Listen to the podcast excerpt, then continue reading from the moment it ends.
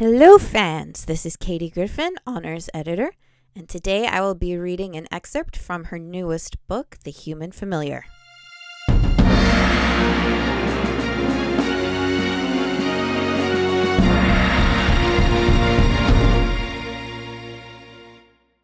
I tried not to hover over Bannon as Vonda reset his bone and applied two healing spells, but I hovered.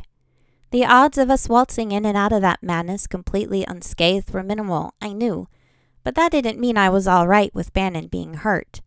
Far from it. My bond kept flaring up, unhappy, and I felt like wincing every time it did. Bannon, I knew, didn't like it when I was in danger, but I liked him being hurt equally as well, which was to say, not at all. Bannon grabbed me with his right hand, smile a little tighter on the edges, although I'm sure he meant for it to be reassuring. Relax, Reyna. I really don't like it when you're hurt, I told him anxiously, peering at every move that Master Vonda made. Unlike him, I could see exactly the nature of the spells involved. Fortunately, her specialty was healing, and each spell she applied was flawless. Well, he said casually, I don't like to be hurt either, but this isn't the first time I broke a bone. Really? Actually, I could believe that. Bannon was a bit of a daredevil, absently pulled his hair back off his shoulders so that Master Vonda had clear access to his arm and shoulder. How many bones have you broken? He let go of me, ticking them off on his left hand. I could see him casting his mind back, remembering, and then he stopped with an uncertain frown. Bannon! I wasn't sure whether to laugh or groan as I knew what that look meant. Did you just lose count? He gave me a particularly charming smile. Can I list off the bones I haven't broken? That's easier. In other words, yes, he had. Just how many bones have you not broken? I demanded incredulously. Did you spend your entire childhood in splints?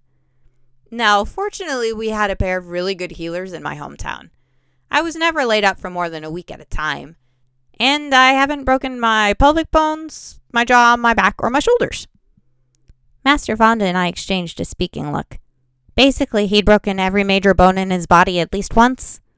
Bannon, Master Vonda said mildly, like a mother would to a rambunctious child, I think we would prefer it if you didn't break anything. I don't go actively looking for trouble, you know, he defended himself. Somehow I didn't believe him. I don't think Master Vonda did either. Well, she put the sling back on, this time tied more securely to keep the arm better protected. I helped settle it under his hair, pulling it back and adjusting the sling so that it didn't pinch his skin. Don't try to do anything with it for the next seven days. Fortunately, it wasn't a true break, more like a fracture, so it shouldn't take as long to heal. Unfortunately, your shoulder is still a little weak from the dislocation. Of course it is, Bannon sighed. From somewhere behind me, Master called out, We're returning to the hotel! Already? Granted, we didn't have anything left to do here now that the injured were tended to. Master had given a full report to Magus Holden, so technically we were done. All that was left was to collect our reward from the council exchange once we returned to Corcoran. In a way, I was relieved, as I wanted nothing more than a hot bath, a good meal, and about 12 hours of sleep. Fighting that long, that intensely, was exhausting. But in a way, I wished that the job wasn't over. I had a bad feeling that when we returned to Corcoran, they would force Bannon to return home. Just the thought made me want to cry. Perhaps Bannon sensed where my thoughts had gone. He patted me on the head. Come on, smile. We won. Let's enjoy that. I tried for a smile. It more or less failed. What good was the victory today if I didn't win the overall war? Was there no way to fight this? I followed everyone else to the wagon, standing behind Bannon, ready to support him from behind if he lost his balance climbing on. I kept a hand resting just below his shoulder blades, not because he looked unbalanced, but mostly to keep our bond from pitching a livid fit. Contact with him seemed the only way to keep from feeling like I would vibrate right out of my skin. His dominant arm was the one hurt, of course. I'd have to help him until it healed. He climbed up the left side. Derek came up the right. Because of my history with Derek, I became hyper paranoid whenever he was anywhere near me. This was no exception, as I didn't trust him around Bannon either. I kept an eagle eye on him, and because of that, I saw when he deliberately stepped sideways, body checking into Bannon's side. My familiar stumbled, hitting his injured arm squarely into the wooden side of the wagon. He gasped in pain, barely catching himself with his good hand. I leapt up to his side, helping him sit. He had gone pale with agony, eyes unfocused, but even as he breathed heavily, he tried to assure me, I'm good. Give me a second. He wasn't. He was already hurt, and that sad excuse of a human being had hurt him again on purpose. For the first time ever in my life, I saw red. With no regard to the consequences, I whirled, grabbed Derek by the shirt, and punched him dead in the face. Derek's head snapped back and he lost balance, falling off the wagon entirely. He landed on his back, the air knocked out of him, gasping for breath around a bloody nose. My hand ached in response to that.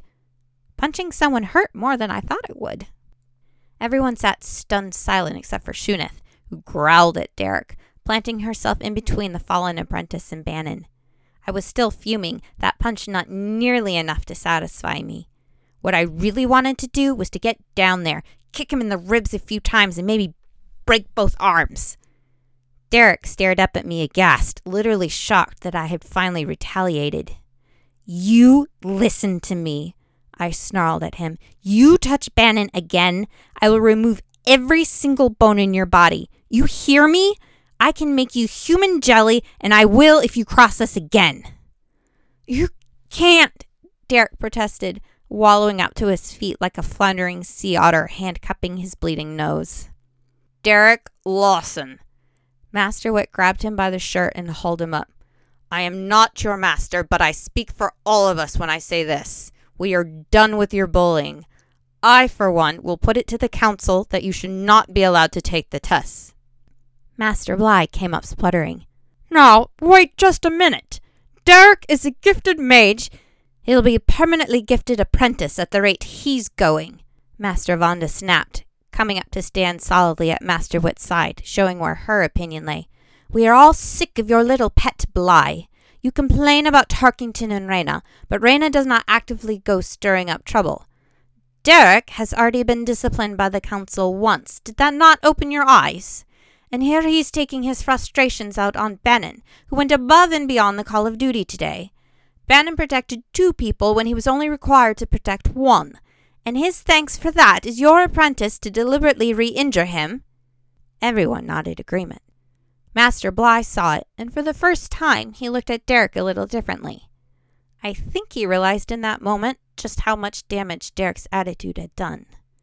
Master faced Derek and Bly both, looking far more serious than I'd ever seen him. I demand recompense for Bannon's sake. Derek will forfeit the money he earned today and will give it to Bannon instead. Derek squawked a protest, but a cuff to the back of his head by his master swiftly shut him up. Master Bly whispered angrily to him, It's either that or you get reported to the council for this. Shut up. Not at all happy, Derek clamped his mouth shut, a hand to his nose. I still didn't feel it enough, not for all that Derek had done but I recognized it was the best that could be done without me becoming the bully. I glared, huffed, and turned to Bannon. Carefully, I examined his arm, but fortunately, the healing spells that Master Vonda had put on it kept it from being injured even further. Given another few minutes, it would be not all right, but healing as it should be. Does it hurt? Not a bit, Bannon denied. A half truth. No way was it painless. He grabbed me by the neck and held me closer to plant a firm kiss on my forehead. I blinked, spluttered, and felt a blush rise in my cheeks. What was that for? Coming to my defense. He winked at me. That was a lovely right hook, Ren Ren. Ren Ren? Why, thank you, Ban Ban. Bannon's expression was comical. On second thought, I don't think I'll call you that. I certainly wouldn't. Master laughed. Bannon, how is the arm? I'll live, sir, Bannon assured him. Master Vonda climbed up to examine his arm anyway, putting on another healing spell for good measure, and this one did something about the pain as well. I could see it when it took effect, as a line of tension in Bannon's shoulders eased. I sat on his good side, our thighs and shoulders pressed together, and vowed not to move an inch from him until we were far away from Derek. Then she picked up my hand and examined it before putting a healing spell on my knuckles. I watched her do it and only then wondered How is it that you can fight people without injuring your hands? I use bladed weapons for the most part, Bannon reminded me. And if I know I'm heading into a fist fight, I wrap my hands first. A fighter's skin gets tougher, but it doesn't make him immune to injury. Interesting. I suppose, since I didn't really grow up with my brothers, that there was a lot about scuffling that I didn't really know. Thank you, Master Vonda. Any time, child. Master Vonda leaned in a little and whispered to me, Glad to see you finally fighting back. I blinked at her. Huh. This was the first time I'd done so. I hadn't thought of myself as a protector before, but something about this situation had hit right in the bond. Literally.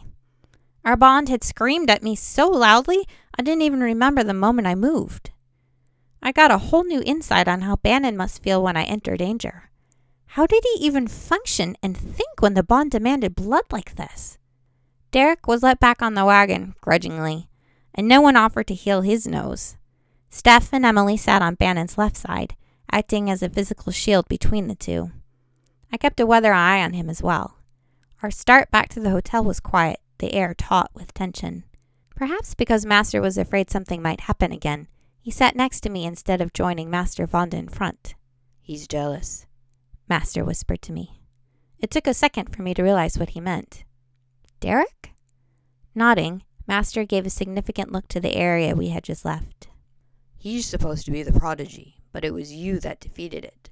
He's also jealous now of how close you are to Bannon. I'm not sure if you've noticed, but his familiar doesn't choose to stay with him most of the time. Now that he said that, I realized I'd never seen Derek's familiar. I don't blame that poor creature. I wouldn't stick around a master like that either. Master gave a hum of agreement. Regardless, a jealous person will go to ridiculous lengths to get their petty revenge. Both of you stay on your toes. We will, Bannon responded, staring at Derek out of the corner of his eye. I caught Shuna's eye, and the wolf silently promised to back me if it came down to a fight. I gave her a scratch behind the ear, grinning to myself. Derek might be able to get the drop on me, but he wouldn't be able to outmaneuver a wolf. Was it petty of me to hope the moron did try something?